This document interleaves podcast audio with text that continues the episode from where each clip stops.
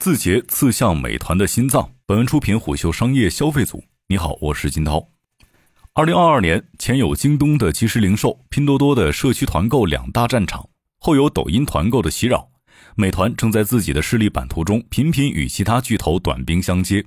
尤其外卖赛道，美团、饿了么鏖战多年形成的一超一强的格局，却在二零二二年因抖音、快手、顺丰、京东的强势渗透有了新变数。一月。顺丰与快手同城巨拼达成合作，顺丰同城将为其外卖业务提供即时配送服务。六月，京东成立同城餐饮业务部，接近京东人士表示，内部正研究进军外卖的可能性。七月，抖音部分商家推团购配送服务。这群虎视眈眈的巨头中，动作频频的字节跳动足以引起美团的警觉。从抖音探店到团购配送，字节跳动正试图撬动美团到店到家两大核心盈利业务。显示出抖音对本地生活业务纵深的野望。零售行业研究人士房玉向虎嗅表示，到家服务需供应链与物流履约紧密无缝对接，供应链保证有货，物流保证送达，才能养成稳固的用户习惯。疫情期间，消费者对到家服务时效宽容度大大提高，这给了商家比较从容的调整余地。顺着这个逻辑，到家配送是一个商品供应链物流多方合力的系统。强力依赖运力及用户心智培养，抖音现阶段为何要啃这块硬骨头呢？我们认为有以下两方面的原因。首先，到家与到店最大的不同在于前者天然有服务属性，到家作为一个强体验业态，只有亲自做才能精准掌握用户画像。其次，防御指出，相对而言，同城配送比起京东全国一盘棋的 B to C 电商模式，属于轻资产模式，建设周期更短。尤其抖音自建到家服务，获客门槛低了不少。即便如此，以抖音目前的线下能力，只能先以聚合平台模式向市场投石问路。抖音上线团购配送的商家与达达、闪送等第三方合作即时配送服务。天使投资人、互联网企业战略顾问高冉则认为，字节搭建履约网络是迟早的事儿。平台商业生态涨到一定阶段，电商后端的履约一定要自己搭建。虽然是一项笨重且持续投入的业务，但何时做都不算晚。一是闭环安全感，二是进一步提升业务韧性及协同作战的能力。如今打开抖音首页一级入口，同城与关注、商城推荐并列；美食二级入口，铺天盖地的优惠团购；右上角的榜单内的抖音吃喝玩乐榜，更是涵盖美食、休闲娱乐、游玩等分类。无论产品功能还是业务形态，抖音本地生活正摸着美团过河。对此，上海财经大学电商研究所所长崔丽丽认为，外卖是抖音流量变现的新场景。在大众偏向谨慎消费背景下，以餐饮为主的引流消费是相对较好的市场。字节优势在于短视频引流更为直观，吸引力大。其次，抖音也具备综合性内容平台的属性，流量大且受众面广。不过，零售电商行业专家百联咨询创始人庄帅表示。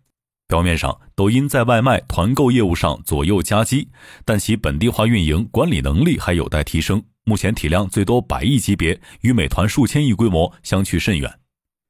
再把视线拉回美团，抖音本地生活虽威胁不大，但美团也在积极从需求端突破。据统计，仅2020年，美团便尝试了近百种生活新样态服务品类。2021年8月，还传出美团内测饭小圈。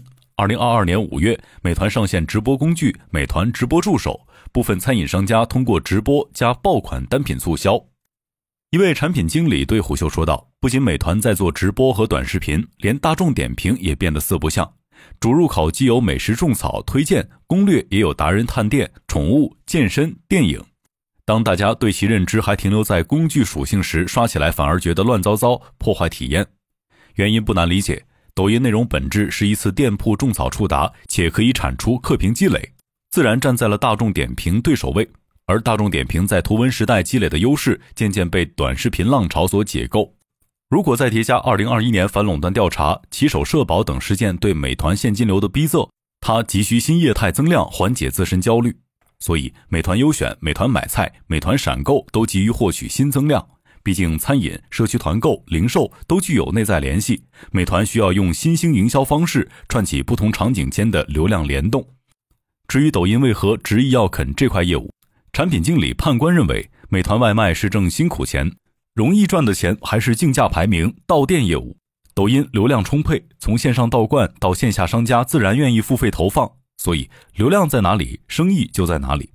不过，本地生活从供给到履约是一个庞杂的服务系统，即便抖音已经具备资本和流量，却依旧难撬动本地生活，因为缺乏最重要的底层毛细血管式的服务网络。当运力成为最大掣肘时，无疑会阻碍抖音本地生活业务的渗透。比如，抖音团购高歌猛进时，也让部分餐饮合作商进退两难。蓝洞商业撰文指出。抖音上价格低廉的套餐赔本卖，消费者以为薅了抖音羊毛，实则是商家在赔钱。抖音地推谈团购，第一件事儿就是打价格，压低价格之后，客单量、食材消耗、工作量都上来了，但总流水却下降了很多。对此，防御指出，餐饮外卖的商户、用户履约三个环节中，只有真正掌握履约环节，才能够掌握行业话语权。从这一点来说，美团、滴滴、京东物流都有异曲同工之妙。虽运输的分别是盒饭、客人、包裹，但都牢牢把控着运力。况且，抖音拼团部分要提前预约，并不像大众点评那么的便捷。且美团带给用户的价值更多是基于地理位置的美食推荐，而抖音团购本质是优惠券，消费者与商家端均难形成深度消费捆绑。一位抖音餐饮合作商告诉虎嗅，抖音很多到店消费都冲着低价来，这些人就是一波流量，复购较少。且认为连锁品牌的客流已经完全被大众点评覆盖。对此，有接近美团的人士向虎嗅分析，美团到店业务的壁垒在于易守难攻，属于蓄力的成长型业务。流量倒灌，无论从平台端还是用户端，都无法形成实质性的威胁。短时间会存在双向流动，但因体验、服务、心智认同的差异，很快会回流。美团 CEO 王兴当年讨论 BAT 竞争关系的时候说：“竞争这个词儿经常放在一起说，就会变成思维定式。”麦克阿瑟将军在西点军校告别演讲说：“只有死去的人才能够看到战争的终结，战斗只是从一个战场变成另一个战场，从一个机会变成另一个机会，总有不断的变化。”事实上，从2018年以后，经常能够看到 BAT、TMD 等新老巨头针对业务创新向他人腹地试探的报道。频频短兵相接，使得整个互联网商业齿轮推动也陷入一种混战的焦灼状态。原本当互联网的下半场缓缓拉开序幕，张一鸣的态度是：你要找新的变量、新的要素。有人认为是国际化，有人认为是精益的管理，有人认为是人工智能。大家有不同的后续发力点。如今看，继教育、游戏业务受挫之后，字节认定本地生活这个更广阔、更笨重的万亿赛道，便是新的变量、新的要素。艾瑞咨询数据显示，二零二零年中国本地生活服务市场规模为十九点五万亿元，到二零二零年，这一数字将增长到三十五点三万亿元。可见，这确实是一个水大鱼大的好赛道。字节跳动搅动商业江湖的点在于，无论切入什么赛道，流量都是其最具颠覆性的力量。就算暂时不被看好，但其业务团队首要任务是留在牌桌上，这样便能够保持市场公众对其成长的预期。即字节跳动依旧是一家年轻、向上攀爬且充满可能性的公司，这其实很重要。回溯字节辗转腾挪的数十个赛道，其在短视频娱乐、直播电商、本地生活都跑出了陡峭曲线，这是字节依旧保持进击者姿态、无畏扩张的底气。再回顾美团的扩张轨迹，从深耕餐饮扩展至酒旅、出行、娱乐、美业等生活服务。一次又一次无边界延伸，覆盖了到店、到家、旅行、出行等多个场景。其链接的服务越多，越发朝着超级平台跨进。有美团内部人士曾向媒体爆料，王兴个性很强，野心很大，绝不会甘心成为谁的附庸，而希望将美团做成不亚于阿里的企业。这注定美团与阿里亦敌亦友。原本美团瞄服务，阿里做消费，但移动互联网衍生出越来越多新服务。餐饮作为高频品类，将基础设施搭建稳固后，甚至对消费形成俯冲，所以两者在本地生活展开了一场全面战争。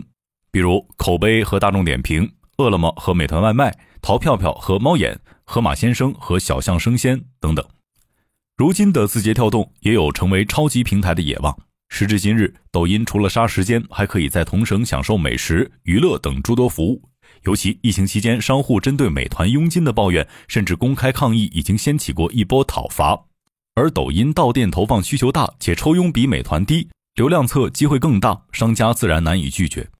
鉴于此，即便眼下外卖市场美团、饿了么一超一强的格局已定，但抖音本地生活业务摊子越铺越大，也逐渐细化对商家的管理。先是今年四月，抖音将商家团购业务迁移至专属的经营 APP“ 抖音来客”，其已经具备了团购、分门店独立收款及开票、评价管理等功能。截至六月一号，抖音从此前仅收取百分之零点六的佣金，调整到根据不同类目收取百分之二到百分之八不等费用，提高对本地生活商家抽佣。不过，两者的底层逻辑其实不尽相同。美团加大众点评是满足即时性消费的工具，用户停留短。路径限于店铺搜索完成消费和反馈，而抖音通过内容激发用户消费、团购、外卖等服务只是转化手段。再从用户消费心智、场景实用性两个维度来看，工具平台其实优先于流量平台，且以往字节撬动的都是轻业务，严格意义上并未证明过线下能力。对此，某餐饮集团市场负责人对虎嗅表示：“任何业务都有建设窗口期。”当用户心智已经被一个平台培养起来之后，再往其他平台迁徙，成本会陡增。抖音本地生活挺进美团腹地，打的还是高筑墙的核心业务，注定是一场长线战役。商业洞听是虎嗅推出的一档音频节目，精选虎嗅耐听的文章，分享有洞见的商业故事。我们下期再见。